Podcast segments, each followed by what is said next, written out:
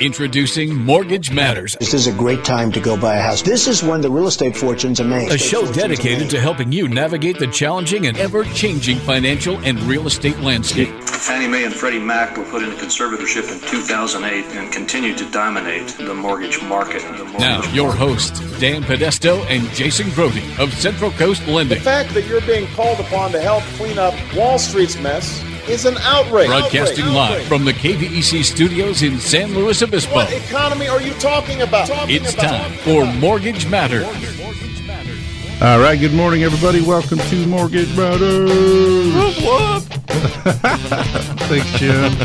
They took out my little uh, thing here for some reason. Your sound Uh, effects machine? Yeah, so whoop whoop. Oh, it is gone. We don't have any more of that weak applause button. I don't know do. what it is. Well, I noticed they kind of came in here and cleaned the studio, like really cleaned the studio. Yeah, it's nice. Yeah. Feels I'm um, not stripped sure. down. I think there was a lot of clutter in here. Yeah, I think that's kind of what it was. There was a memo that went out last week. Yeah. Get rid of your, well, stuff. Your Or- personal items? Yeah. Get it out or we're throwing it Uh-huh. away. Yeah, yeah. It's good. Uh, spring cleaning, right? Uh, in the middle of, well, yeah, it's spring. It's spring. It is Yeah. There it is. Yeah. It's not too late. You can still spring clean. There in it is. fact, did you guys know Hmm. uh, Memorial Day is the unofficial start of summer? Is it? Ah. That's what I saw. I in Makes sense. preparation for today's show, uh, I was looking up Memorial Day just to see if there was any interesting tidbits. That's about it. We'll use beds for the services today. How about that? Sounds Does that good. sound good Brilliant. to me? Yeah. Yeah. Uh, by the way, thank you guys and women too.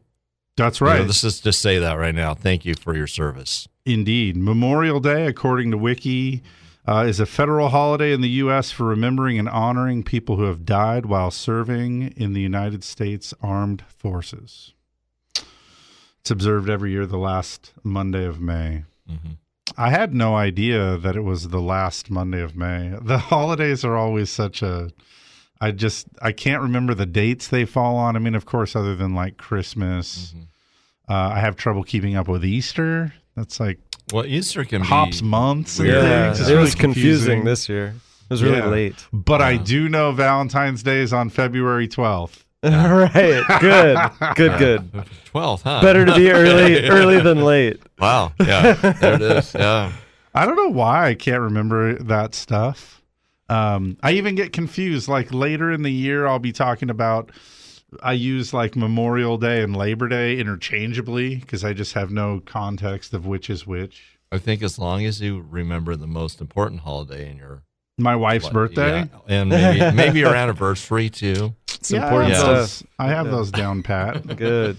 I do usually have to do math though when figuring out my kid's birthday, like the Uh-huh. year, Yeah. because it just I never really memorized them. So I'm like, You know how old they are, but yeah, not the year they're born. yeah. So I have to do math. like you know when you're filling out like a health insurance form or something, I'm like, okay, 16, okay, 02, got that. Anyway, Do you do the thing whenever you're upset with your one of your kids, like you go through all the names and whoever you get to last?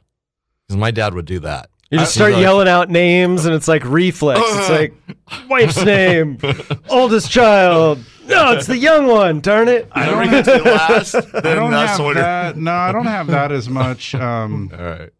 I'm not a big yeller to begin Yeah. with, so I don't find myself like flustered in the moment very Yeah. often. However, I do find that I'll sometimes, especially after like uh, this last weekend, I went to my little brother's wedding.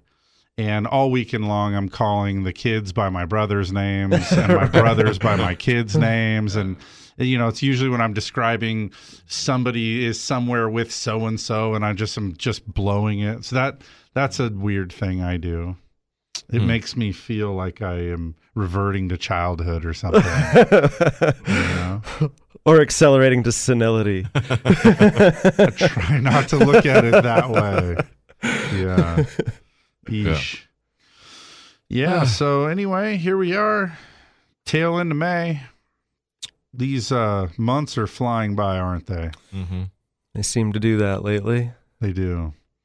And um, yeah, so today on the show, we thought we'd um, talk about uh, VA loans a little bit. Seems like the right thing to do on Sure does. Memorial Day weekend.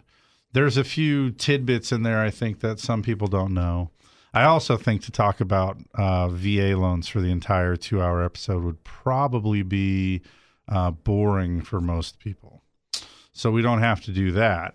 Um, but we might as well jump in. Well, two things. One is I still don't think it's old news. It's not too old to just say um, Central Coast Lending was voted the best in SLO County. It's never too old to say that. never too old. I'm still riding that wave. It feels good. And since the logos and banners and things are still around, I keep seeing it like in some of the other local businesses I go into. I'm like, hey, we were the best too. best in our category anyway. So that feels good. Um and yeah, it it feels good. The interest rates are very good. That's nice. We got the 10 year bond yield, loving it in the uh, 2.3 upper end range there, which is very nice, taking us back to um, the beginning of last month. Still looking for that last week of March low. I mean, the bond yield is there. The interest rates haven't quite caught up yet. That's when they dipped just ever so slightly below 4%, right? Yes. and we locked some loans and closed some deals at the sub four and um was very exciting. That was gave me so much hope. And then as soon as that got going, rates kind of went barely above, but they've been inching their way slowly back towards that rate. And I think uh hopefully in the next couple of weeks we might get all the way there. You never know.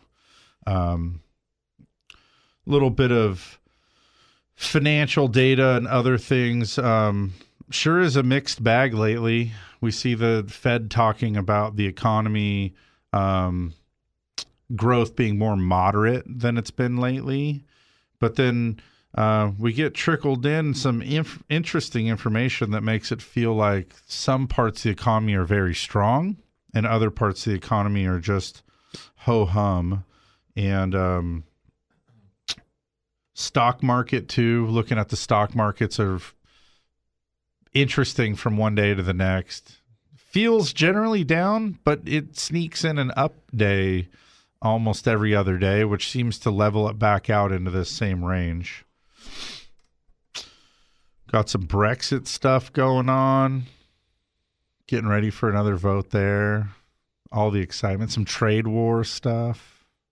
Trump's tax returns. Sounds like the tax returns thing is imminent. That ought to make a lot of people happy. That's the general feeling, right? I don't Yeah. really understand why the tax return is such a big deal.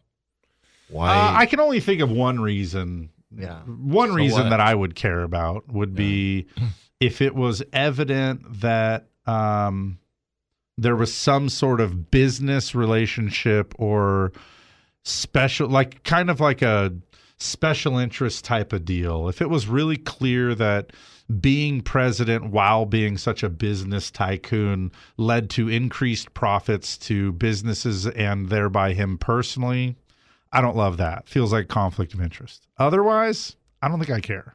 yeah, I don't really care either. Yeah, I don't have much to add. Seems very political.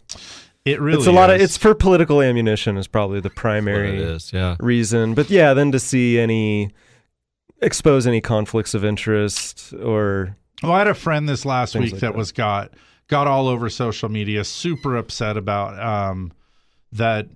Oh, what was an article a few weeks ago about how over this decade, um, however long ago, I mean, it was like twenty the stuff that got ago, leaked, yeah, from the '90s. that he'd lost money during that period, and you know, I mean, I see lots of people's tax returns, and if anything, I would say that the tax code situation um, lends itself to if you have businesses um, that lose money, then you get to write those off and carry that stuff forward. We see a lot of it. Sometimes I see it like on local farmers or other things that I'm like, dang, that's crazy how these guys have the ability to work within the tax code in a way like that that's um, legitimate.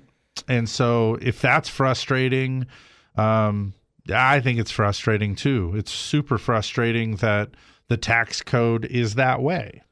There's a couple of things that I think are being brought to light here with this whole fight over tax returns, um, bigger picture type of issues. I think first and foremost, we're really figuring out whether or not we truly have balance of powers within our political system. Um, you know, I'm I'm a, in favor of of someone holding a high office like that having to disclose tax return information prior to being elected because I think it does expose any potential conflicts of interest, and you can, um, you know, figure out how to eliminate those conflicts before taking office. So I, I like that aspect of it. But I think what we're fighting, what we're finding out here is, do we really have a true balance of powers and separation of powers, and have one body of government uh, able to oversee another body of government? And it's proving to be um, harder than I thought it would be. Um, and everything that's being done is getting challenged in court. So it's it's this. I mean, talk about some real political gridlock. That's that's what we're seeing here to sort out whether or not we really have balance of power. And then the other thing I think we're seeing on a tax perspective is just how some uh, some people I I want to say wealthy, but it's not even limited to wealthy people. How certain people are just able to take advantage of the tax code.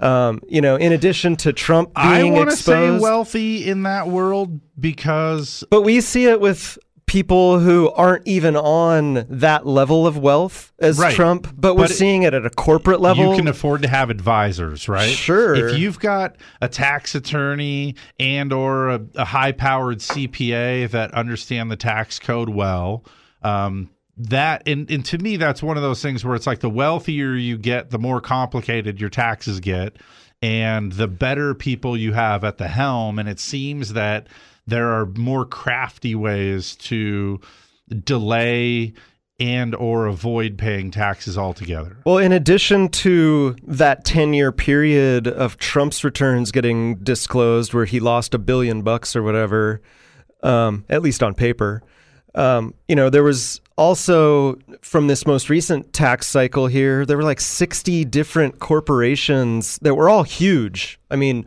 trillions of dollars transacted through these companies where they all paid Less zero zero tax or less or got refunds.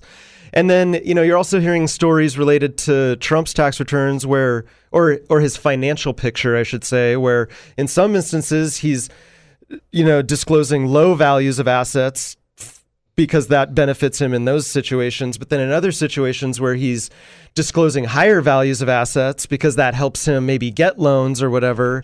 And so you've you're you're really exposing how tax issues and financial disclosure issues can be manipulated in different ways at different times by the same person or company or whatever to for different means Yeah. um, for different purposes and it's it's really i think frustrating um, for most people to see that that they don't have those opportunities and they just pay the the rate the 30% rate or whatever their rate is. If there is any um, good to come of the publicizing of all of this, is that it hopefully s- starts, continues, and deepens that dialogue about whether or not the whole tax system is just and fair and whether people are in fact and companies more companies.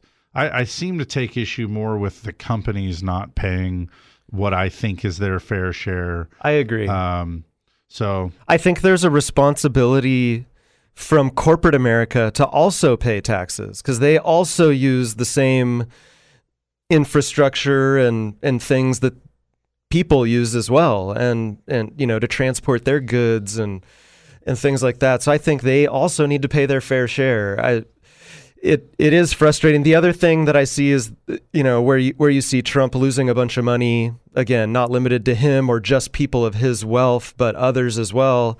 Um, where you you do these non-operating losses, and on one hand, I understand why if you suffer a catastrophic loss, you know if you truly experience a financial loss, why you should be able to write that off beyond one year but in some instances, it feels like more of a just a tax game than anything.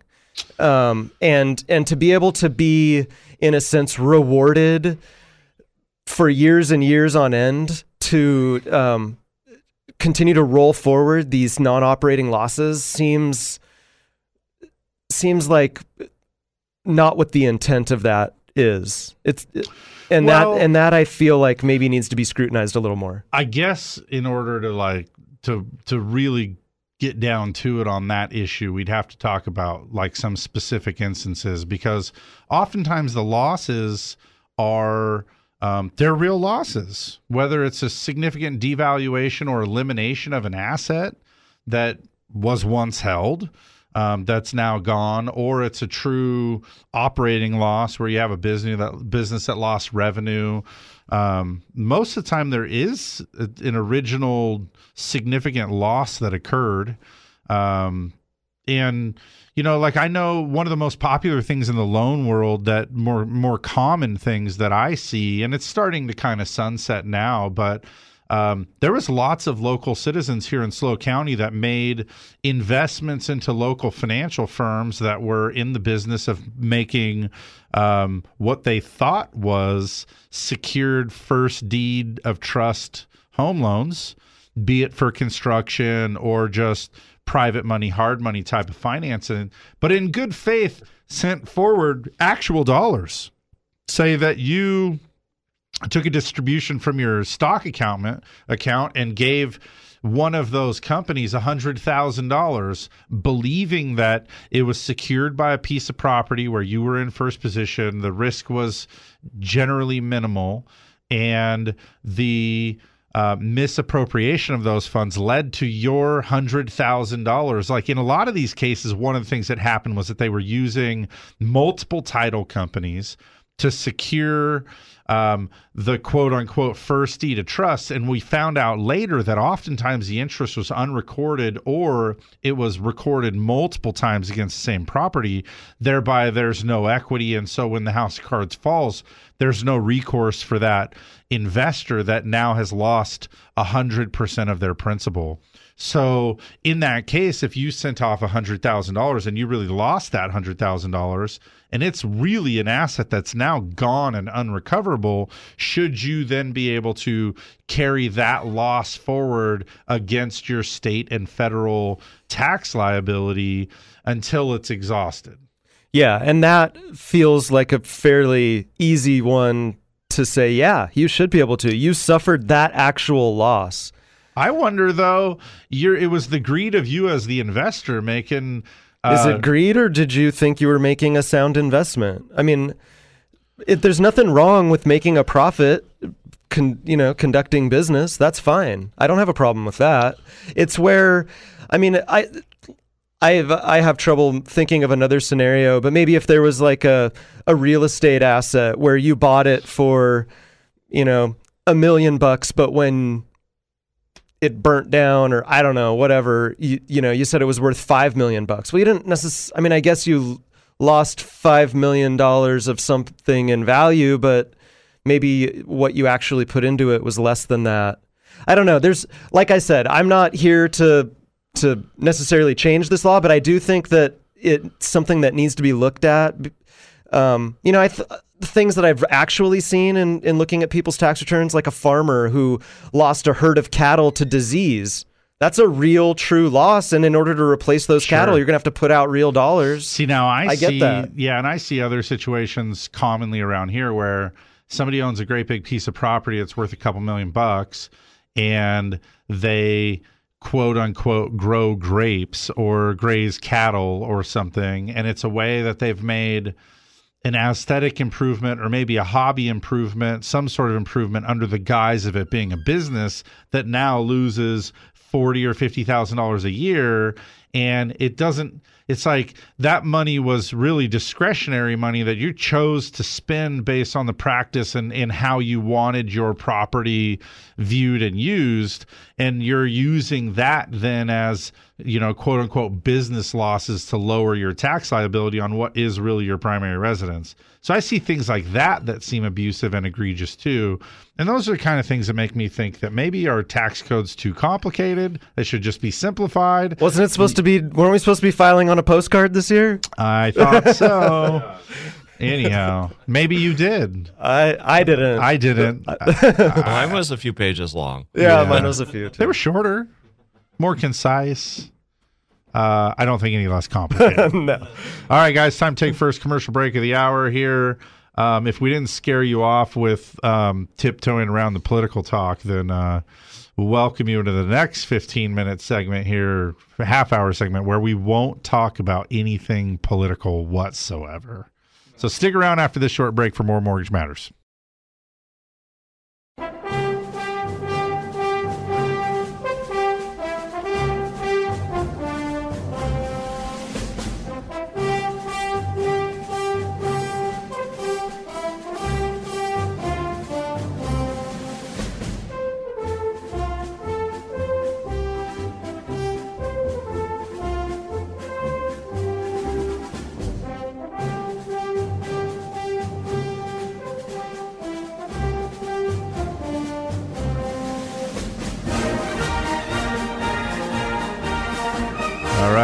Welcome back. All right. I have a question for you, Daniel. Yo. How are you feeling, you know, confidence wise? In the economy? Yeah, like in your job, in the economy. Well, I feel good about my job. Yeah. Um, that feels good. I feel good about the economy. I feel, yeah, I think it's good. Good. Yeah, On above average. On a scale. Okay, I like that. I'm starting to hone into a range here. Above like if average. it were like a one to ten scale, Tell me about a I'm time. like a tell me about a time it felt a lot better. during my career. Yeah. I don't know that it's In your felt adult life. necessarily a lot better So in you my career. might be at the upper end of the range then. Yeah, I don't know. I mean, you could maybe argue like that pre-recession couple of years before you- it, everything really came. Felt pretty boomy. Maybe, maybe a little bit. Credit cards were flying around. Everyone was pre-approved. Money was easy to get. Incomes were like your friend group was making so much money. Yeah, I mean, I think that's probably it. Uh, the people around me were employed um, and and making good money and starting to get established as adults, and Yeah. you know that it's a thing. little different too now, right? Because back then you were like single Dan without a whole lot of worry. You got to surf a lot and like take spontaneous trips to the movies or something. Just join somebody to with, for dinner tomorrow. Yeah, on a whim. all What are you doing? Nothing. I'm not doing anything. I could go do that. So it's a little bit different today, right? A little So bit. I try to think about that. How about you, Jim? What say you, Jim? How do you feel about the economy? I feel pretty good about it, Yeah? actually. You know? You've been working for the radio for quite a while. yeah. um, pre and during and post recession, right? Oh, yeah, for sure. And that And- didn't really affect us, me. Not I mean, especially- terribly, no, right? not really. Um, but so No. like looking around, peer group, family, friends, the status, people feeling pretty good. I think so. I think everybody seems to be pretty comfortable. Yeah, Yeah. Yeah. I feels mean, pretty good, right? Can you think of a time that it seemed a lot better? no, Yeah, not really. Yeah. I don't So- know about I found it particularly interesting that this last um, reading here on the contu- Consumer Sentiment Index uh, came out to a 15 year high for the month of May, exceeding forecasts. Um, and the expectation index within the overall reading was the highest. So people have high expectations of what's to come. Um, and you know, of course, consumer confidence is is one measure of the overall economy. About how are you feeling? You know, what's it look like? How's it feel? How confident are you in your income and your stability in your life? Do you feel like the shoe's about to drop on you. And in this case, we're finding out that um, most people feel pretty good and um, have expectations of things getting better. Um, which I just, I mean, I was kind of looking at that with a little bit of a, um, a little bit of surprise. You know, if you tune into too much social media or too much news, there's no shortage of chatter. You mentioned um, kind of political ammunition earlier. I we're we're wrought with that. Um, and real estate values are high, which means affordability is low. Um, healthcare seems like it's still kind of a mess, and um, I mean it's a very expensive bill for most people. Um, I just I found it surprising that people in in the whole big picture we're at a 15 year high right now in terms of their confidence. And i think one of the things that that shocked me the most is that this reading came out on the heels of the last retail sales reading. Um, and retail sales came out strikingly low. So i feel like it just I feel like logic dictates if you're confident with high expectations of increased economic stability looking forward, wouldn't you be out spending money? You would think. You would think that you'd have that confidence. And I mean, I think from our perspective, I I see that. I see people continuing to want to show up to our business to get pre-qualified to do things above and beyond just primary residence shelter. I see people wanting to buy investment properties. They're interested in in buying that first rental or or a vacation or another home, vacation or, home. or- you know, these are things that are done because you feel like not only are your needs met, but you've got excess ability to take a little more risk. Yeah. And um, take on something else beyond just your own house. Yeah, and I think it also to me it really um, underscores the the confidence in the real estate market. Um, I I still hear people that that express concern, you know, um, concern that it's been it's gone up for too many years in a row, and you know that whole conversation about uh, when it stabilizes or how much it'll decline once it officially peaks, and these kind of things. I hear a little bit of that, but the the real estate investors and I, i'm using that term even to encompass those that are buying if you're just buying real estate even if it's your first home you're investing in real estate. And it really feels like people are still very confident in the real estate market. Um, and yeah like you said making those making those changes looking feeling secure and feeling like they've got some extra money or some savings to put to work. Um, so just kind of surprising to me. But I- look at where the unemployment rate is. I mean, it's what, 3.6 or something was the last reading? very low. I mean, I can't remember an unemployment rate that low. And I think that is the primary component of people feeling good about the future. Having a job, having possibilities. Because a job, I mean, that's great to have a job today, but having a job today means that there could be better opportunity tomorrow. Right. You're safe today, and now you're excited about tomorrow. When you don't even have a job, everything seems bad. Right. I mean, yeah, there's Yeah, nothing good, And nothing one, to look forward One to. thing we know about the recent couple generations here is that um, people aren't afraid to switch employers anymore. No, there's not a lot of loyalty with companies. Take off to that better offer, that better schedule, that better office, that shorter commute, that employer that's willing to let you telecommute on Fridays or whatever, Mm-hmm. whatever that accommodation that you find.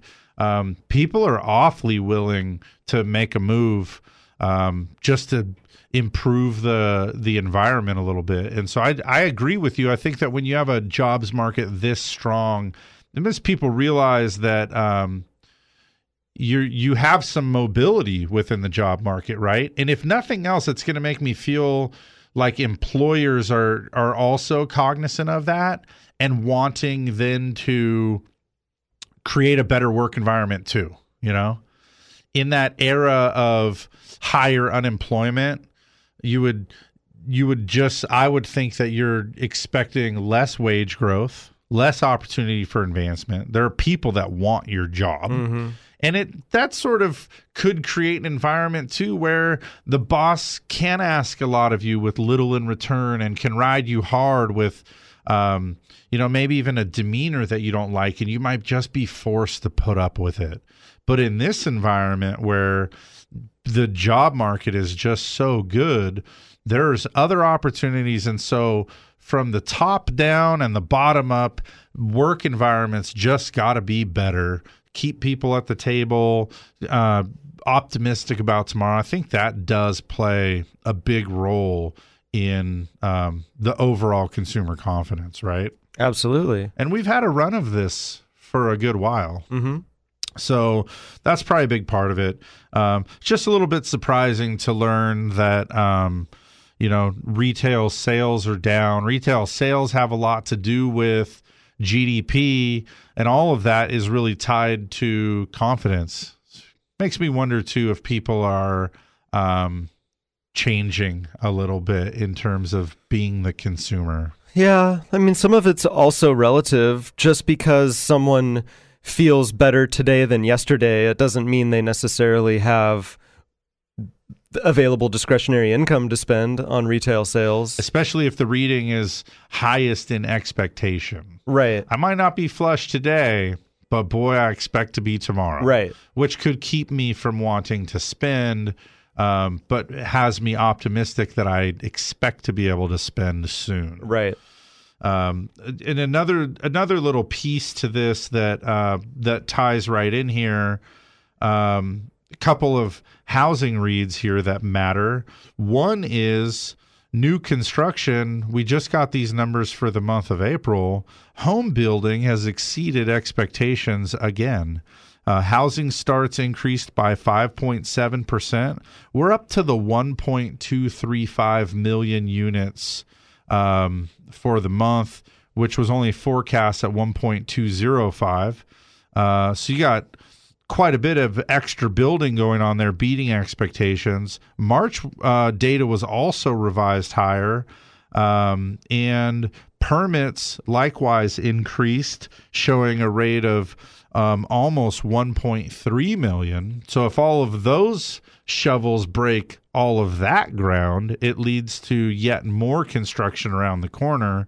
Um, and it looks like that sort of paints the picture that the future looks pretty bright. Hey, It's nice to have more housing units in a in a world where there's not enough. if there's any fly in that ointment, permits for single family housing decrease for a fifth consecutive month. Most of the housing gains are happening in multifamily type of housing, which really isn't surprising, right? We're seeing headlines in the state now that might be looking to outlaw single family zoning going forward. Wow. And many jurisdictions are going to be faced with that. I mean, we saw last year, we saw a sign into it's probably two years ago now, because I'm getting old and the years just keep stacking up. But um, we saw the state pass um, Senate bill that made it to where you could do an accessory dwelling unit by right, which is forcing many of the jurisdictions to figure out okay, how are we going to handle this? What are the guidelines going to be? Um, in just adding to the housing inventory, right? Um, and so, yeah, I'm- I'm seeing articles now circulating that many places are looking at outlawing single family residential zoning um, just in an effort to start to make more more dense housing. If you're going to build a house, you need to put a studio above the garage or throw a, a granny flat out back. Got to do something to get a little bit more squeeze out of that juice. Is there such a thing as single family zoning anymore? It seems like everything's a planned unit development. Agreed, but I'm thinking I'm thinking more retroactively to existing single family uh, zones. Interesting. where you could go back through, you know, like I could fit another little something on my property. Um, when you go, if you, depending on where you are in the city or the county, you truck into the office and you say, Hey, I'm here to explore adding uh, a second unit behind my house. You're hit with some real guidelines now about what that ancillary dwelling unit needs to look like maximum square footage, how far from the main residence it needs to be, how much parking and lot coverage, and these kinds of things. And so those are all tied to what the zoning for that single family residence is. So if if something comes out later that comes back and says, "Well, hey, we're striking any SFR zoning off now and and here's what it looks like going forward where it's a bit more clear uh, what it looks like for you to be able to add additional residential so I actually uh, had that with the city. They actually told told me that we could add another house on the back of the property. yeah Wanted to. Problem is they'd have to tear down part of the house to get the driveway through for the some back. ingress So I'm like, egress yeah, I'm not too into that, Mm-hmm. you know. But uh, but uh, yeah, they they Yeah. AG. They told us that a couple of years ago. But Jim, at some point down the road, when the situation gets dire enough, as home values are so expensive and, and unaffordable, it may become economically the best choice to chop off part of that dining room so that you can put that driveway in, so that you can put that rear unit in there. Um, you know what you're describing to me is that that currently it's just not the most economically feasible plan. Um, but that's what we see changing. Yeah. So, um, and then the other little piece of data here, which I think also ties just right into this whole conversation about existing home sales. Um, existing home sales are pre owned housing inventory declining 0.4% in the month of April. Um, we learned that this week. The, the decline in existing home sales just means that fewer people are selling homes. Um, we thought there was going to be a slight increase to 5.35 million resales and said it came in at 5.19 million. Um, that means that the sales were 4.4% lower to April of last year. And this is the 14th consecutive month of annual decrease. Um, that means that fewer people are selling homes still. So the majority of what there is to have transact now, um, well, not the majority. This still trumps the new construction numbers, but it, it, it just keeps pushing up. If you need to buy a house, you might really need to consider buying something that's freshly built. Uh, median home price had an annual increase of 3.6%. Inventory increased to 1.83 million. Nationally, we have a 4.2 month supply. If homes sold at the current pace, we'd be out of homes for sale in 4.2 months.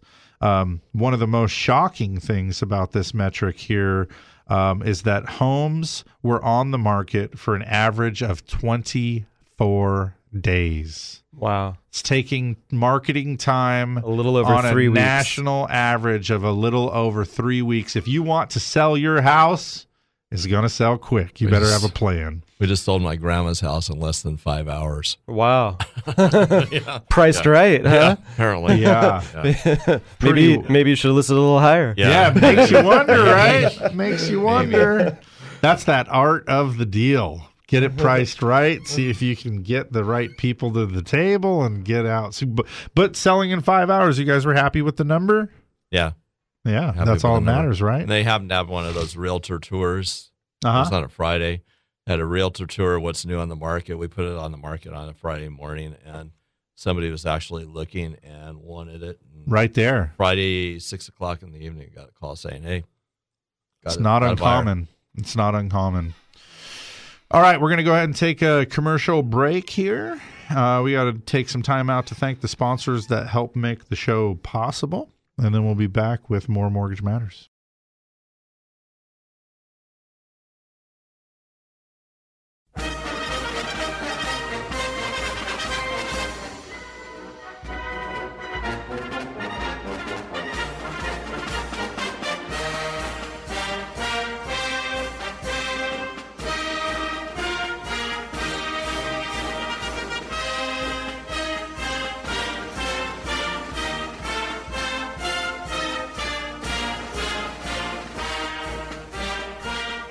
All right, everybody, welcome back. We got the final little segment here before we make the top of the hour break.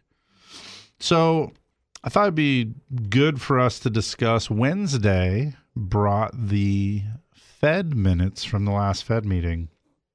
Um, nothing too surprising there, though definitely some stuff worth talking about. And we should begin by saying that this Fed meeting happened really before the Chinese uh, tariff, import tariff um, blowout, right? Mm-hmm. And um, also, um, well, that's really the main thing.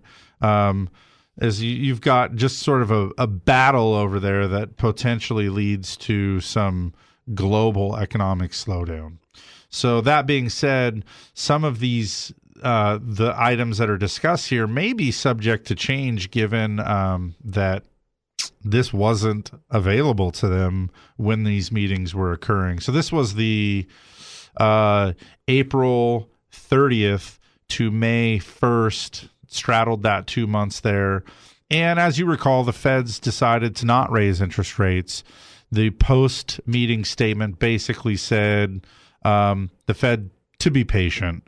Um, and so now, though, what we get is a little bit of um, the what happened inside that room talk. What was the the big talk? Did they argue? Was there total consensus? What's the overall uh, feeling in the room? And so we get to look at that a little bit. Bit of a mixed bag, it seems. Uh, Yeah. As far as opinions and, you know, those who would like to see rates move higher, assuming the economy continues to to grow and evolve as expected, and others who still are a bit puzzled by the economy and maybe still want to be a little cautious heading forward, emphasizing that patience um, that we've heard so much of from the Fed. Yeah, that's right. Um, and it seems that the the majority of the discussion um, quickly got into so inflation's muted. We're in a real wait and see type of pattern. There doesn't seem to be any compelling reason to believe that there's a move in the short term future for rates up or down. Um, they then ended up in quite a discussion trying to wrangle this idea of what to do over the three and a half to four trillion dollars worth of assets they hold um, in U.S. Treasuries and mortgage-backed securities.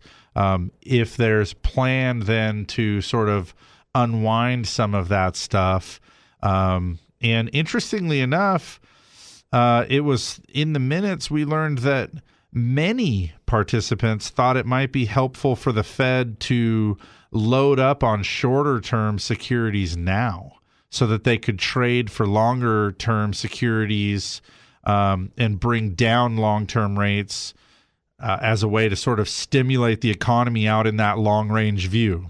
So that's interesting.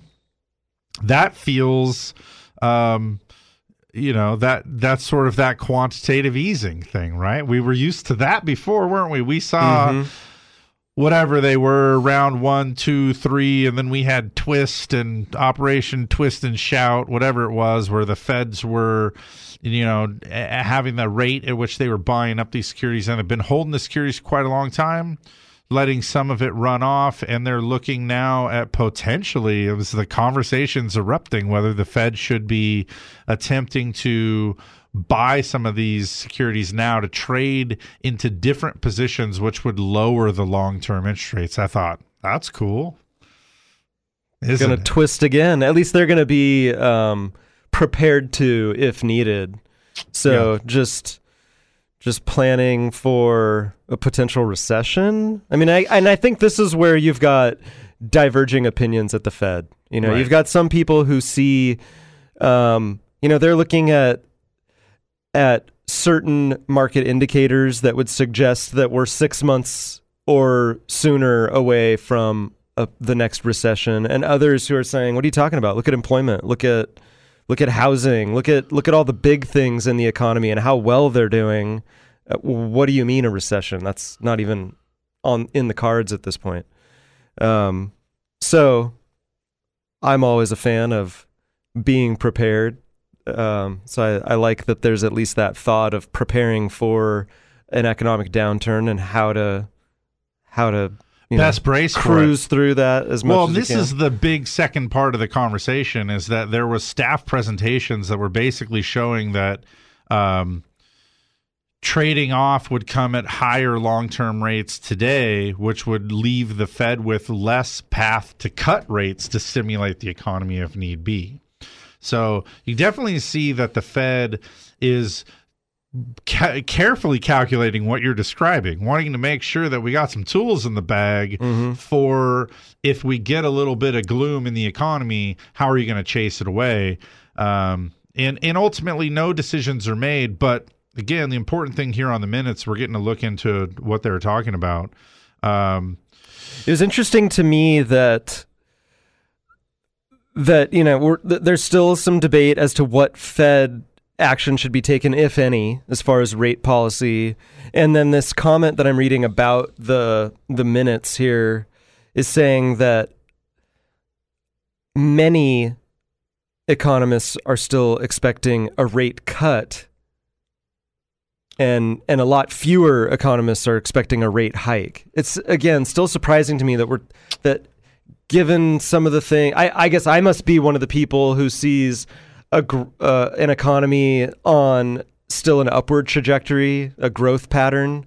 Um, I, I guess if I were in the room, that would be the stance I would take. As I see low unemployment, I see people confident, and um, you know, I I see I see generally positive things out there. So I would be looking at. I, I understand patience, but I still think the next Fed move is to raise interest rates. from what I saw, there was a 25% chance right now of a Fed rate cut being the next move. Um, some saying it could come as soon as September, which I thought was fascinating. One of the things about some of the Fed minutes that I also thought was interesting, though, is the the talk about the um, inflation. We see the word muted a lot. Um, that this this was one of the reasons why many of the members of the Fed, voting and non, are big fans of a, a patient approach of just watching to wait and see if this inflation is something that is in fact muted and that you shouldn't be drawing hasty conclusions based on what appears to be a little bit of softness here on the inflation. Talking more about um, some of the reasons the inflation was soft. You know, I saw talk that it had to do with some services and financial services and brokerage fees and things like this that are just lower um, as a result of technology and this kind of shrinking economy. Um, in in that regard, of those dollars collected on goods and services are a little bit less just because of how competitive the environment is today and the consumer having more choices than ever for pretty much anything you're in the market for right? Um, and so yeah they were also showing how the, like in terms of brokerage fees, those were always tied closely, historically, were tied very closely to the performance of the market, right? When the market does well, the brokers make a lot of money. The models today are not very much tied to the success. They're more tied to percentages of the purchase and don't really get the windfall profits of the gains in the market. And therefore, those are contributing to some of the muted inflation numbers. That's, you know, I, I don't write the mail; I just deliver it. So that's that's just kind of part of that. But anyhow, the the fear though is that um, you know increasing rates would drive um, potential inflation um, and thereby recession risk, and so they're patient. So this is partially why we're seeing these bond yields come down and these rates come down is the Fed's really just trying to calm everybody and say there's not great reason to believe it's going one way or the other. We got the top of the hour commercial break here. We'll be out for about five minutes, do some mandatory break, and we'll be back with a whole another hour of Mortgage Matters. Hope you stick around.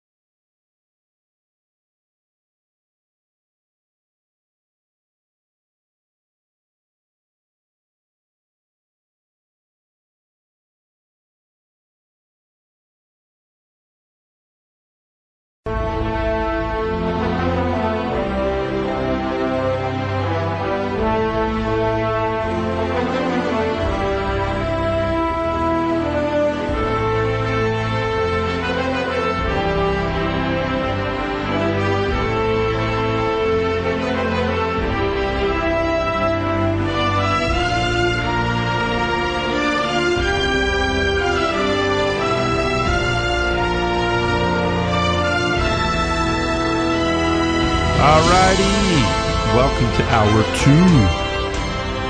And we're having all the fun in here. It's Memorial Day weekend. Happy Memorial Day, everybody. Thanks again to. Yep. Once again, thanks to everybody that served. Yep. Thank you. Thank you. We are going to talk sometime this hour about uh about our veterans. Seems like the right thing to do. I keep wanting to say apropos. Is that the right Is that the right thing to say? I don't know. That's not a word that I use a lot. Yeah. It It seems like well, the memorial, like you were saying earlier, is one more for the people that are no longer with us. Thanks for their service. You know, That's Whereas right. The veterans are the ones that are still with us. Um, are you? I'm. I'm going to look it up. I think it just very means appropriate. Yeah, yeah. very appropriate. Yeah. So then it's apropos. It is apropos. Got to try to incorporate, you know, new words into Yeah, the vocab. I'm gonna start using that word a lot more now. You should make, make sound smart. right. Apropos. Yeah. You're welcome. Yeah. You too, Jim. Thank you. You use that one later today and knock the socks off someone. That was so apropos. very, very. Feel fancy now? Yeah. Highfalutin word. Highfalutin. Feel like highfalutin. You just took us Yeah. down a notch. That sounds. highfalutin sounds like something I'd hear in a salon, Yeah. like a, or a saloon. A Mm. saloon. Two O's or one. Don't test me. Yeah, there you go. There's the difference there. Yeah. So, anyhow, big plans for the Memorial Day weekend. Got some plans. Got some plans.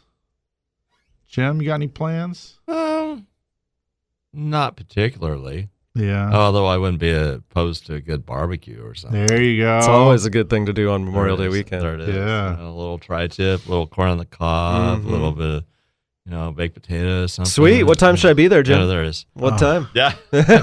what time's it ready? you got me feeling hungry. I all of a know. sudden. There it is. There it is.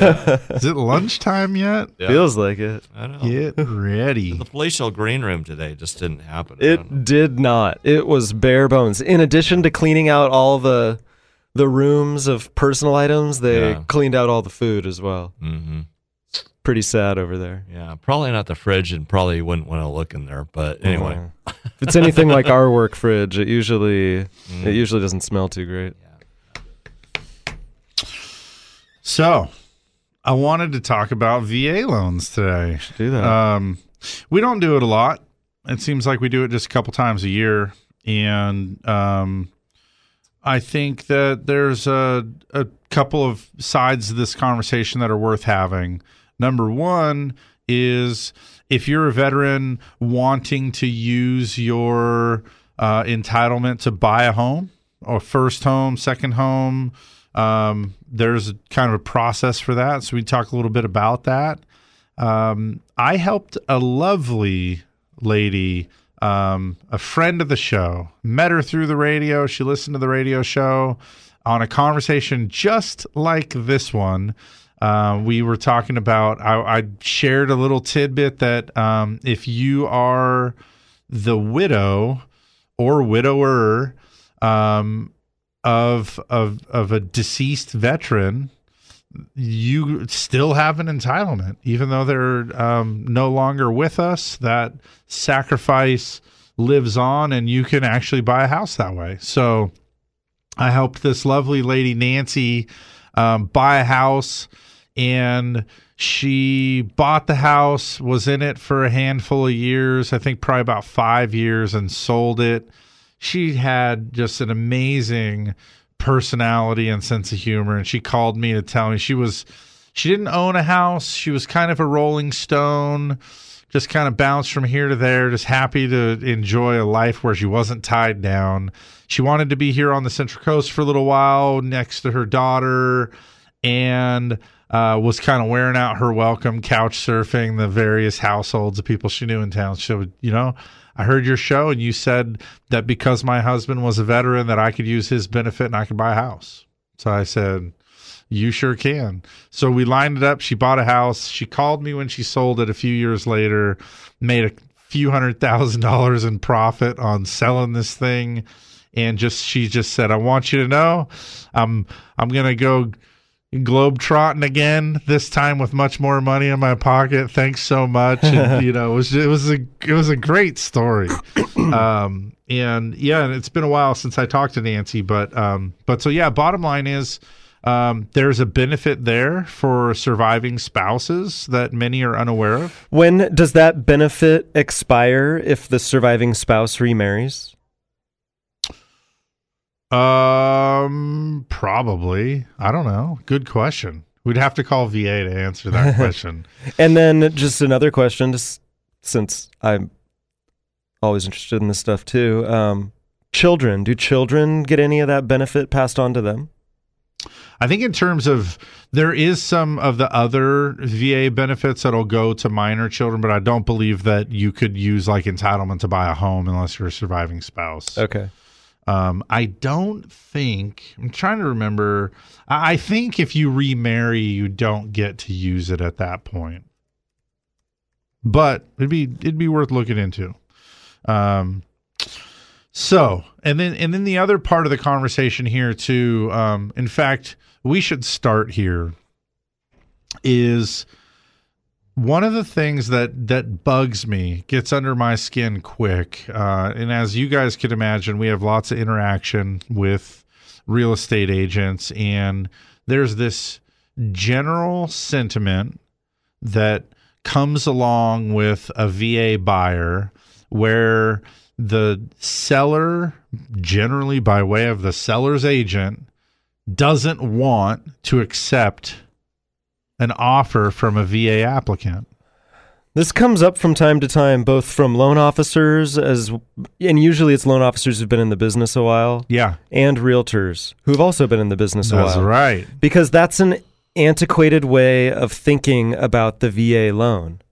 It used to be that when someone would buy with the VA loan, it was a bit of an extra burden on the seller to absorb some additional costs um, yeah, there was, and so I think a lot of this stemmed from this era where the old VA rules um, just forbid the buyer from paying many standard fees. Yeah, which was great. They want to protect the veteran from being gouged with fees. So I, I get that. But it just became problematic for um, for that offering process. People looked at those VA loans as a as an inferior loan program and would accept other offers with other loan programs at a higher rate. Yeah, and so a couple of things about that. I mean, first of all, let's just start by saying it's outdated information, um, and I really don't like it.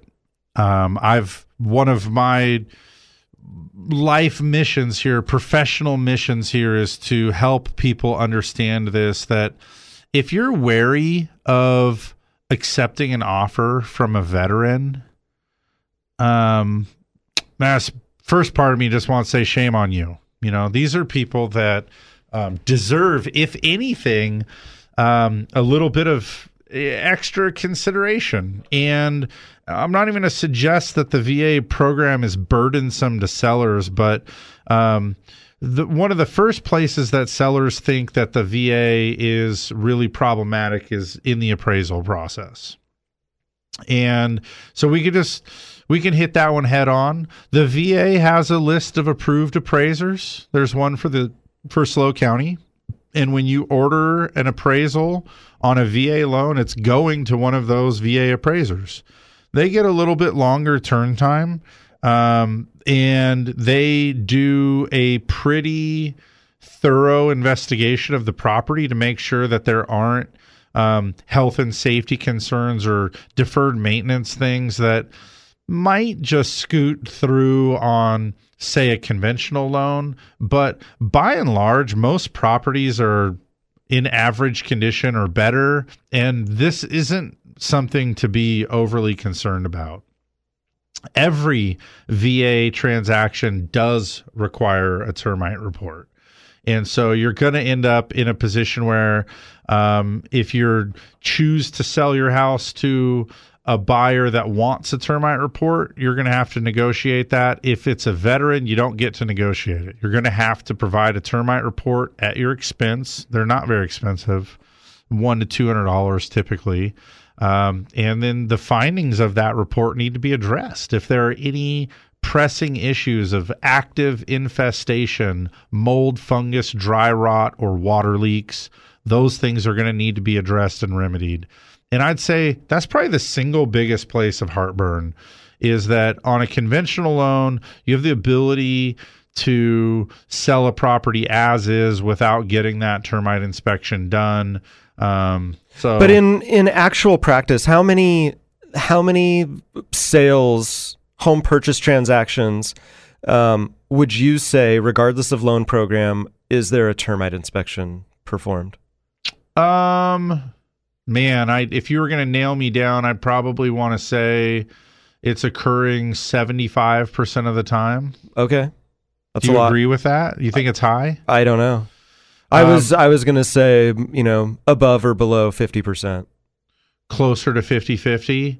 Well, Well, I was gonna be more my question. I I yeah I I'll tell I, you this. I know that real estate agents have gotten pretty good at not listing the termite report as a requirement of the contract. but then this- But then they're doing the buyer as part of their due diligence is getting a termite inspection, and then on their request for repairs are negotiating termite work that pops up on the report. So generally, it's going to be something that you're going to navigate, and I'd venture to say that's probably true in 80 to 90 percent of transactions. okay.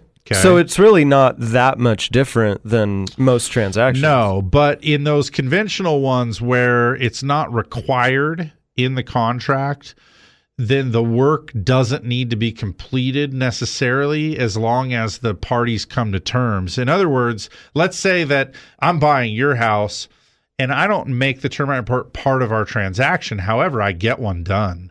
And the termite guy comes back and says, Hey, here's four pages worth of things that you should really be concerned about and want addressed. And so then I write up in my request for repairs and I say, Dan, I, I these are the things that I found during my home inspection and my termite report, and this is what I want you to do.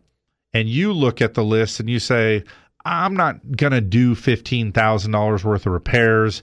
And and more importantly, I think sellers don't want to be responsible for that process, choosing the vendor, allowing them in the home. What if there's you know, shoddy work completed or some other issue that's going to lead to some sort of involvement later. I just want to sell my house to you and just want to be done with you. So I'd rather just say, cool, let me give you a $15,000 credit. You choose the vendor, you be satisfied with the work, and you deal with any repercussions of not being satisfied with that work. Mm-hmm. That can happen in a conventional loan. On a VA loan, it's not going to happen It has to be done prior to close. any schedule any of those section one items need to be handled through escrow prior to close and so you know that's that's a consideration um, on a transaction where like if you're going to sell your house most good real estate agents are going to encourage their seller to obtain a termite report on their own prior to listing.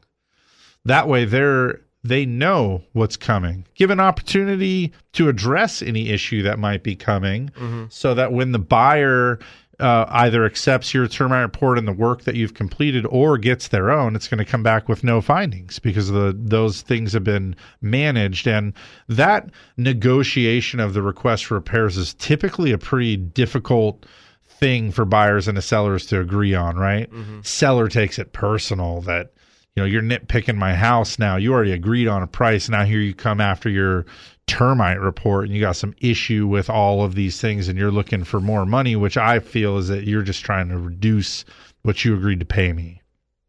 So that element it just takes out the element of surprise. It also um, makes it easier to uh, if the issues are known and identified and possibly mitigated or at least somehow planned for it's going to make for a less stressful transaction so i think many realtors have cozied up to that and are are are advising sellers and getting inspections like that before they list anyway, or at least early in their listing, so that they know what's coming and won't be blindsided. Um, and I just suggest that that's pretty good practice. Well, and then Um, on the buyer side, even though it's not necessarily required in non VA transactions, it just makes sense that if you're going to go buy a five, six, seven hundred thousand dollar home or more, that you're going to spend a couple hundred bucks on that report Yeah, to know what you're getting yourself into. yeah, So I agree. I do think it's done quite often, and it's not something to necessarily be afraid of as a seller when you see that VA offer. right. Um, Um, and then the other thing I think another another reason that sometimes sellers are wary of accepting a VA offer is because they feel like if the borrower's not making a down payment, they don't have any skin in the game. And I struggle with this one too. why would the seller care? My question to you. um, you're still going to make a deposit, right? Even if you're not Yeah. making a down payment, you can still be required to make uh, that There's still an earnest money deposit. earnest money deposit. Um, at the and usually the the California contract calls for that deposit to be made within three days Hmm. of of the contract. Um, And it's typically about one percent of the sales price. Is kind of one is very common. It it can be or a flat amount, like five or ten grand or something. I like that. see it anywhere between one and three percent. And to be perfectly honest with you, I raise my eyebrows at a, buyer's agent who instructs a buyer to offer something more than that as a deposit. Um, the liquidated damages clause of the real estate contract can leave that deposit um, in escrow and be fought over later.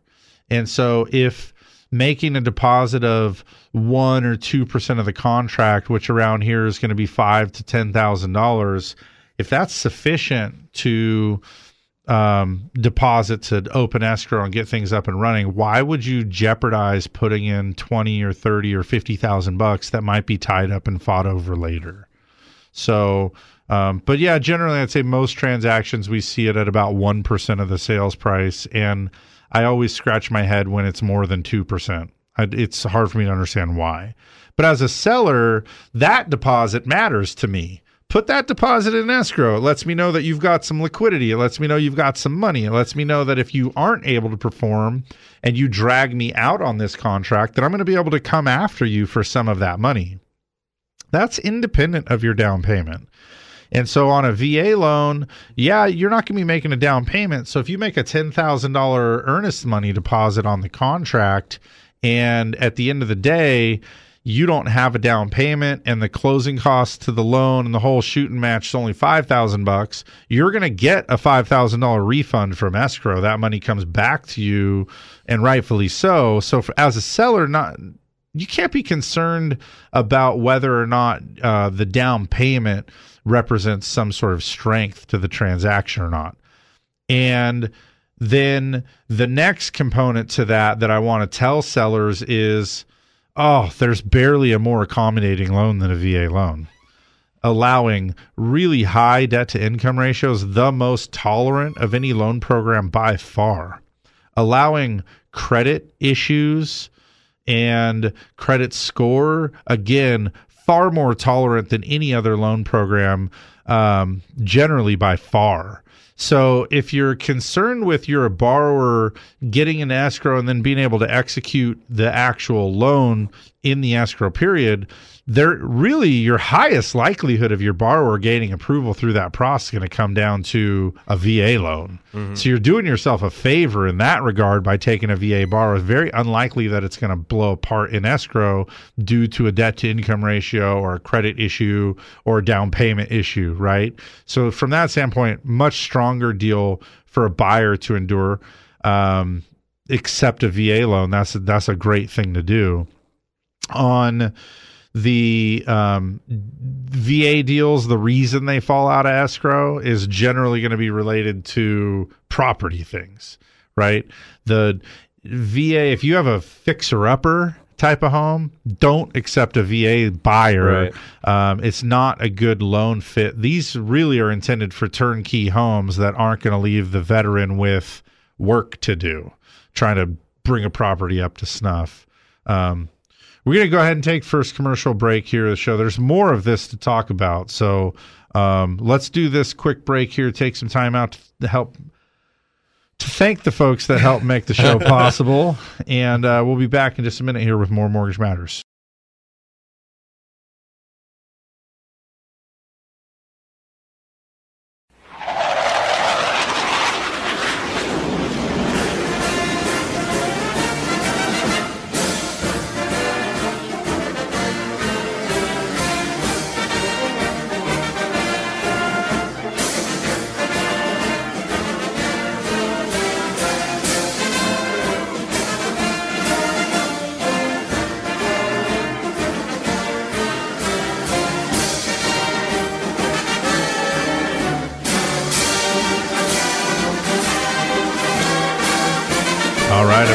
Welcome back. Happy Memorial Day weekend. There we go. Yeah. Whoop, whoop, whoop. They took out my sound effects, man. What am I going to do? You can keep doing those old school Whoop, whoop, manual sound effects. yeah, I prefer the woot to the whoop, but Yeah, yeah. you do you. You do Well, I have to admit, the, the clap thing was kind of lame. It was It- a weak At clap. best, yeah. yeah. Yeah. I mean, as far as claps go, you had a lesser variety of claps. Yeah, I mean, that one's better than the way you had on the machine, Yeah. I think. Yeah. Maybe we should just spend um, an hour after today's show recording some sound effects for future shows. we could all clap together. Yeah, that and would sound then good. You Yeah. put that on a track. No, no, how's that sound? One, two, three. I feel like we're Sounds doing the, about the like Friends. that I clap. don't think it was. No, I think about what that was clap better. was. well, so what I'm saying though is that we clap, right? And then you put that on a track and you loop it, Yeah. and then we clap again, and then we record that and we loop Oh, it. we're just gonna layer them on yeah, top of and each then, other. and then and then we clap sort of different cadences and things like that, and then from the we like lean back. "Woo!" yeah. So we, do so we like start to layer these things on, like this, and then, we literally could be like, um, just in a, a stadium like a full of people. crowd. Yeah. Yeah. that's just us cheering for ourselves. Yep, that'd be great. Mm-hmm. let's Yeah. do it. Pretty soon it'd be like ACDC. We'd we'd get more response than Mm-hmm. ACDC would if that's possible. Right. Well, it's infinite. I mean, if you keep looping back the track that you're like doubling, this is an isotopic clap curve here, Okay. getting wild. Wow. Yeah. You like that? Mm-hmm. Very apropos to today's conversation. Why? Well Just done, doing a bunch of throwback stuff in this show, aren't we? Uh, So it would be redundant to say very apropos, because apropos already means very Yeah. appropriate. Yeah, you'd want to probably just you'd probably want to call it quite apropos. yeah, then people will be like, "Man, this guy has culture. Where's he People are, from? Like, Where's turning he on the from?" radio thinking, "What am I listening?" To? What to? are you listening to? Well, I'll tell you what you were listening It's like- to. We were dispelling a few myths about the VA home loan Yes. and why sellers should not be scared off by a VA offer. We talked about the termite report issue, which is probably the biggest thing to get over. You need to consider that. Consider it. That's going to be part of your deal. And you, if you're again, if you have an average house that's in average condition, you're going to expect these things are going to come up in the request for repairs anyway. Um, and you you just don't believe there's anything significant there enough that's going to ruin your deal, then I wouldn't worry about taking a VA loan And then if as you've got as some peeling paint and some water stains and you know got some shingles that are cupped and curling and dry rot or yeah, termite, things like this. And you you know that you just don't have the money or wherewithal to endure that being fixed during escrow that you just want it off your plate then that's probably not a good fit for accepting a VA offer. That's probably one of the biggest things I want people to realize is that that to me is the the only real fork in the road as to whether or not you should. Um the other big issue we brought up so far is if you're worried about your the buyer potentially not qualifying or something, VA is one of the most lenient loan programs, both from a credit perspective as well as a income qualification perspective. Yeah. Um, very, very lenient guidelines there. So low likelihood of someone who was already pre-approved having something come up during escrow that would disqualify them. That's not very likely. Now, the other issue's fees. It's always been fee related. Well, well, the VA does limit what closing costs a veteran can pay. It does, and I want to say that confidently. It does, but sellers are not required to pay any closing costs on behalf of the buyer. So, yeah, there's some things you're not going to be allowed to pay, like processing fees and other loan related fees and and things that might egregiously stack up on an unknowing borrower. The VA has come out and just said, "Hey, look, here's a list of things that you just aren't allowed to have my guy pay." And that's not a problem, but it doesn't lead to the seller then being forced to pay fees on the buyer's behalf. Well, it it used I I feel like it used to call out specific fees and say you cannot pay an escrow fee. Correct. You cannot pay a notary fee. But those Or whatever those are fees are. tied to if you're paying an origination point on the loan. Right. But yeah, VA would allow you to pay an origination point or discount point if reasonable. And so what the practice became was okay, I'm not going to charge the borrower these fees that they're not allowed to pay.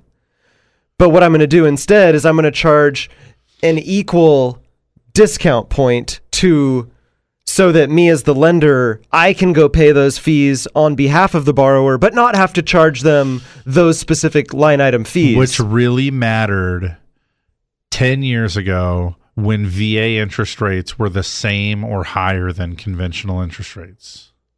And that was the case.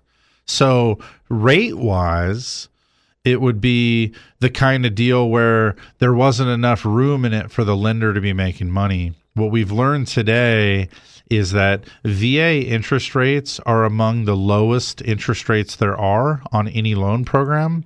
They're probably only closely matched by FHA and generally better than FHA. And as a result of that, there's no need. So the the, the pricing in that in, in just has so much compensation built in and around it that usually what you'd see is um, this might be confusing to some people, but if if the normal deal on a VA loan would be you're going to get a three and a quarter interest rate and you're going to pay me one point origination, or you could have a three point three seven five and then there's no origination.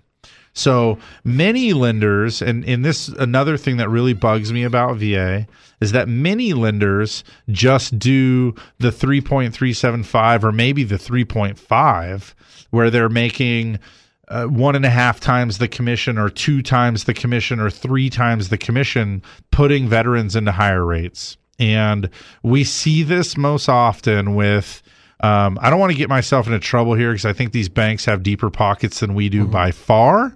But when you find a lender that advertises that they are a that they only do VA loans, you see them on the news channel and they're like the name of their company has something to do with you know the veteran is in the name or the the VA is in the name or some other patriotic sounding term is the name of the bank and they're asking for you to do VA loans with them, those are the ones that are ripping people off.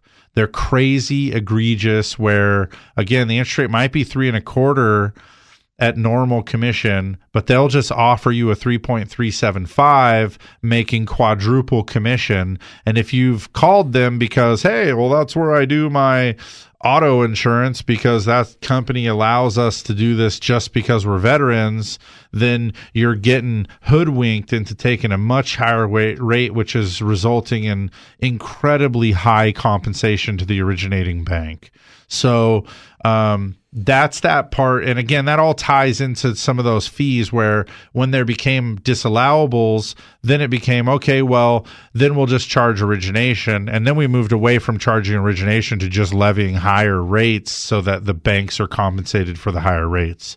So um, we're real proud to offer the VA loans that we do are the same profit margin as any of the other loans that we do, which is a very rare thing. And I realize that with some of you, we have great credibility. And some of you that are listening to this today say, that doesn't mean much to me. I don't know what your profit margin is, and I don't know uh, what's customary in the industry. I can just tell you that in the industry, and I've worked for multiple different companies in all aspects of loan origination and operations. Loans are generally you make the least amount of money on conventional loans, you make a ton of money on FHA loans, and you make gobs of money on VA loans and reverse mortgages. Um, we at Central Coast Lending, we have the same profit margin across all products.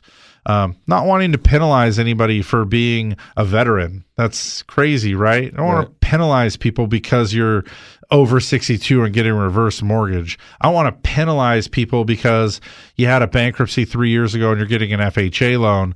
The, it's a loan's a loan for us, and we're happy just to be able to serve and do these here in town. And so, um, that that again that's a big deal to us um, all of our loan officers are compensated the same regardless of any product that they're doing That's what I was going to say. Not only is the corporate margin the same, it, the loan officer's compensation is the same. So there, there's no incentive to sell one product, you know, before another. They're they're equally incentivized by all products we Which offer, and so it's really just which one makes the most sense for you because the loan officer compensation is going to be the same regardless. so they can objectively figure out what the best fit and scenario is for the borrower period as it should be um, so again I, I don't like those companies that specialize. If there's a company that has honed in on one particular product and are marketing to one particular group of people they're generally doing it because they're making a ton of money off of it. And that's just the way that they lined it up. They spend a ton of money on marketing.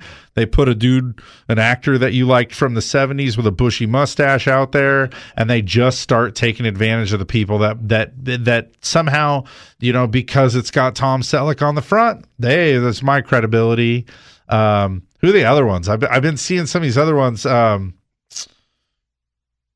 is it Namath on one of them? There's there. I don't know. There's a few. I think of he's them. got a couple, and then Dennis Quaid is in something. Yeah. Hmm. Um. yeah, Anyway, yeah. don't do it. So going back to the to the VA conversation here, it's not going to lead to you, the seller, having to pay fees on behalf of the VA buyer. So um, I'll tell you this: want to run back through those lists of why I would take this loan um, if I was a seller of a home. Take this buyer who's going to use a VA loan. Um, why not cast a net as wide as possible? Open my home up to the marketing of all the people. Um, in theory, the VA guy, because he's getting a super low interest rate, among the lowest rates available, he's not making a down payment. So he doesn't have to have five or 10 or 20% down, and that's limiting his purchase power. These are oftentimes really strong offers dollar for dollar, they're among the best offers because they have again they have that lower interest rate. The difference between a VA loan at three and a quarter and a conventional loan at four and a quarter that might make the difference of several hundred dollars a month in payment, which is then going to translate to fifty thousand dollars versus of purchase price. So if you follow that logic along, you can see that the VA guy um, is going to be able to make a stronger offer because they're in a better financial position. Secondly, um, those like you mentioned, Dan, we talked about this before the break. I want to mention it again. It's such a lenient and tolerant program. You've got um, among the highest allowance of, of debt to income ratio of any product. Um, credit is extremely forgiving, and um, we just we don't have deals fall apart for debt to income ratio or credit the way that you would see in other programs. So, from a success in escrow standpoint, that VA transaction um, is a very high likelihood of performing. And then, lastly, I just want to say, folks, this is apropos on Memorial Day weekend, but these veterans have proudly served our country. They, um, in some cases, have made the ultimate sacrifice, but every single one of them was willing to. They, even if they never saw deployment into active duty, if they never went and got on the ground somewhere where there was hostile fire, um, when they signed that, they signed up, they signed up knowing that that was very possible. Um, that that outcome could possibly be the outcome. They did it willingly and they did it proudly. And to think that anybody would blanketly not allow them to opportunity to buy a house because of that um, we we knew better than that just we knew better than that as american people so whenever you hear those myths and misconceptions circling around um, i know we have a lot of real estate agents that listen to the show here. Um, do your best when you hear those salty old agents that are out coming out against a va buyer coming out against a va loan. Step in tell them it's not true. Tell them to call me. I'll walk them through uh, what they do need to know about it and help them dispel those myths and misconceptions. It's important. Um, and then likewise, lenders too. I think some lenders just aren't comfortable in it.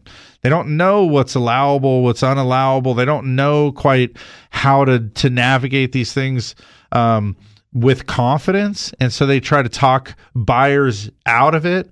Uh, you're not going to find that at our company. We're well versed in VA loans. We're a, a VA automatic lender. That's right. Um, and so we underwrite those in house. In fact, your loan will be underwritten by a veteran himself. Yeah.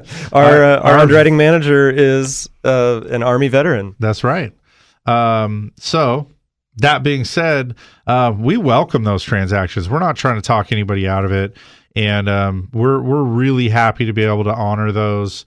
Um, in in I want to make this special offer here for anybody that responds because of this radio show. You listen to this segment, you want to do business with us. Central Coast Lending will waive our fees on underwriting for anybody that wants to do a VA loan. Are you looking at me funny? It's okay. Don't think so? Hey, you said it. Now we're gonna do it. We can do it. just just here listeners of the show as a result of this broadcast that sign up to do a VA loan with us will will waive your underwriting fee. Um, tell them Jason sent you. We are going to do Uh, Dad still got the look on his face, but anyway, I think we're okay. understood. Um, all right, we're That's What? it. I, I I work the P and L. That's my job. I Well- hear I hear discounts and giveaways, and it makes me cringe a little. But I it's a, in I. This is a obviously this is a great a great situation, a great loan program to offer those discounts on. Um, I was actually going to share a special program that we participate in after Yes, Homes break. for Heroes. Yes. Speaking of giving away money, Dan wants to bring up the other way that we give away money. Um, and we'll do it after this quick commercial break here. Stick around for more Mortgage Matters.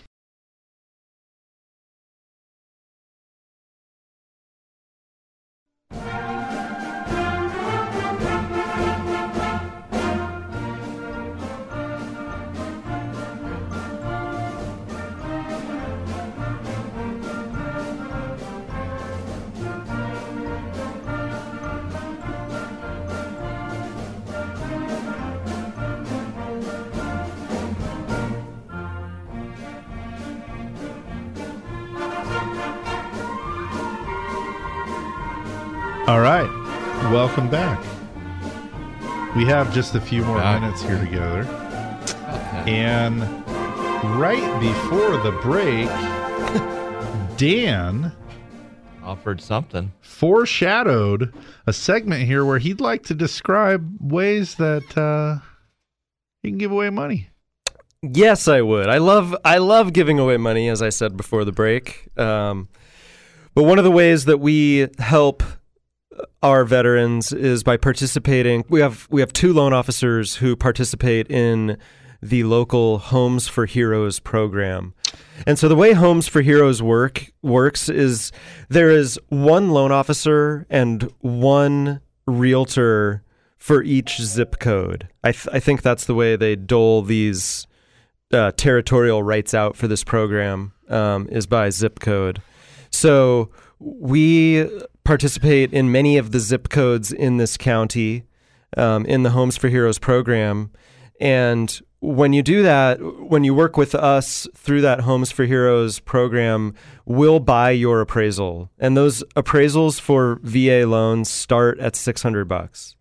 Um, if there's a reinspection, which oftentimes there is because of, um, you know, some home repair or improvement that needs to be done, um, then it ends up being a $700 fee that we absorb on behalf of the veteran. Um, what makes this program even cooler is when you're buying, when you're selling property, when as the seller, um, and you work with a Homes for Heroes realtor, the the realtor will credit back a percentage of their commission. I think it's 25% of their commission gets credited back to you as the seller. Um, so it's a great, great program for the heroes of our country um, who want to work with the realtor and lender that sees the sacrifice you've made and want to reward you for that. Um, this Homes for Heroes program, I should say, isn't just limited to uh, military veterans. It's also available for um, fighter fire. er, f- what did I say? Fighter Fire- fires. firefighters and EMTs, law enforcement, healthcare professionals, and teachers. Um, but you know, being that it's Memorial Day weekend, we wanted to highlight the military, uh, the military personnel and veterans, and these benefits being available to them. Okay. I have to ask you this. Yeah. I I was going to the website here because that's where you'd start. If you wanted to buy a house, you want to figure out what realtor participates in this. I think on the realtors end, they give you Twenty-five percent of their commission. 25% of their commission, Mhm. which can be used towards your closing costs or or um, just paid to you. Homes for Heroes. So I, I typed in Homes for Heroes and I couldn't find the website. It's homesforheroes.com, all spelled out. And Heroes, I was spelling wrong Heroes. Oh yeah. because I spelled hero H E R O. E S. So you have to add an ES when it becomes plural? Yes. That's where the E comes from? Yes. I guess I just don't write that word enough. Feels weird to me. Yeah, it's not H E R O S. It's H E R O E S. Okay. Yeah. That's weird to me. Apparently, I'm the only person that would have that problem. Just dropping an S onto the word hero. Yeah. I have a college education too. But you weren't an English major. No, I wasn't. Yeah, you're more of a science guy. Yeah. Science and Catch a math little kind of guy. Yeah. So yeah, that's cool. It's all right. Okay. So spell it all out. Go on over to the website. If you're a home buyer, that'll help you figure out um, who the contact person is for you to talk to. And um, that'll also get you paired up with us. And uh, we could get you going on saving money on your real estate commission and also get you going on getting an appraisal paid for, which is pretty great Yeah. um, those two things together equal quite a bit of money. It's not limited to just first time home buyers either. Um, it is for purchase buyers, but if you're um, any any active or retired um, armed services, like Dan said, police, fire, emergency medical, um, medical, and teachers, then um, this is a great way for you to um, save a little bit of jingle and um, get a free appraisal. So definitely something there um, worth looking into. Homesforheroes.com. How many zip codes do we have? Do we buy them all? I don't know. I think we have the majority of the county, if not all. Um, and we've been participating in this program for a number of years now. I want to say at least five years. Uh, it's something we really believe in. Uh, we really believe in taking care of those people who take care of us and our kids and our families. And it's our little way of, of giving back and saying thank you. Um, I have family that served in the armed forces for the U.S. Most of us do. Mhm. Um, I want to just point out a, a regular helper on the show here, one of our favorite loan officers, Jason Van Dyke, is a veteran. And um, I think working with somebody that, um, if you're a veteran and that's important to you, then you could work with Jason Van Dyke. He's a veteran. He gets it. He'll help you whether or not you're doing a VA loan. Um, like you mentioned, we have Jeff. You said Jeff was Army. I think Jeff was Navy. Oh, you're right. recall. You're right. Jason was Army. Jeff was Navy. Um, so yeah, we have uh, veterans on staff that are uh, ready ready to help. Yeah, we have a few other loan officers that are married. Um, to veterans, but um, those are those are our staff members that'll that'll be more than happy to help you out. And you know, like I said, some some people it's really important. If you're a hero, you want to work with a hero. I get it. So you hit those people up and and get some help. Um, it'll be great. And uh, what else? What was the? Do you have anything else about the VA loan that you think is pressing to discuss today? Man, putting me on the spot. Another thing about the VA loan that I think always surprises people is that um, the the loan amounts you can get great loan amounts on VA loans. That's a great point. Yeah, v- VA loans, you can get 100% financing in San Luis Obispo County up to $677,000 purchase price. When you exceed that $677,000 purchase price, the required down payment is just 25% of the difference between the actual purchase price and that maximum yep. 677. So if you buy a a home for 700,000, the difference is $23,000. Your minimum down payment requirement is 25% of $23,000. Four thousand seven hundred eighty-one dollars. Sure, something like that. A little over 5 grand. little almost 6 grand. So there is really no loan limit cap to VA as long as you bring in that um, that down payment requirement, which is You can also You know, do VA loans. If you have a VA loan, there's a product called the IRRRL, which you might be familiar with. It's the interest rate reduction loan.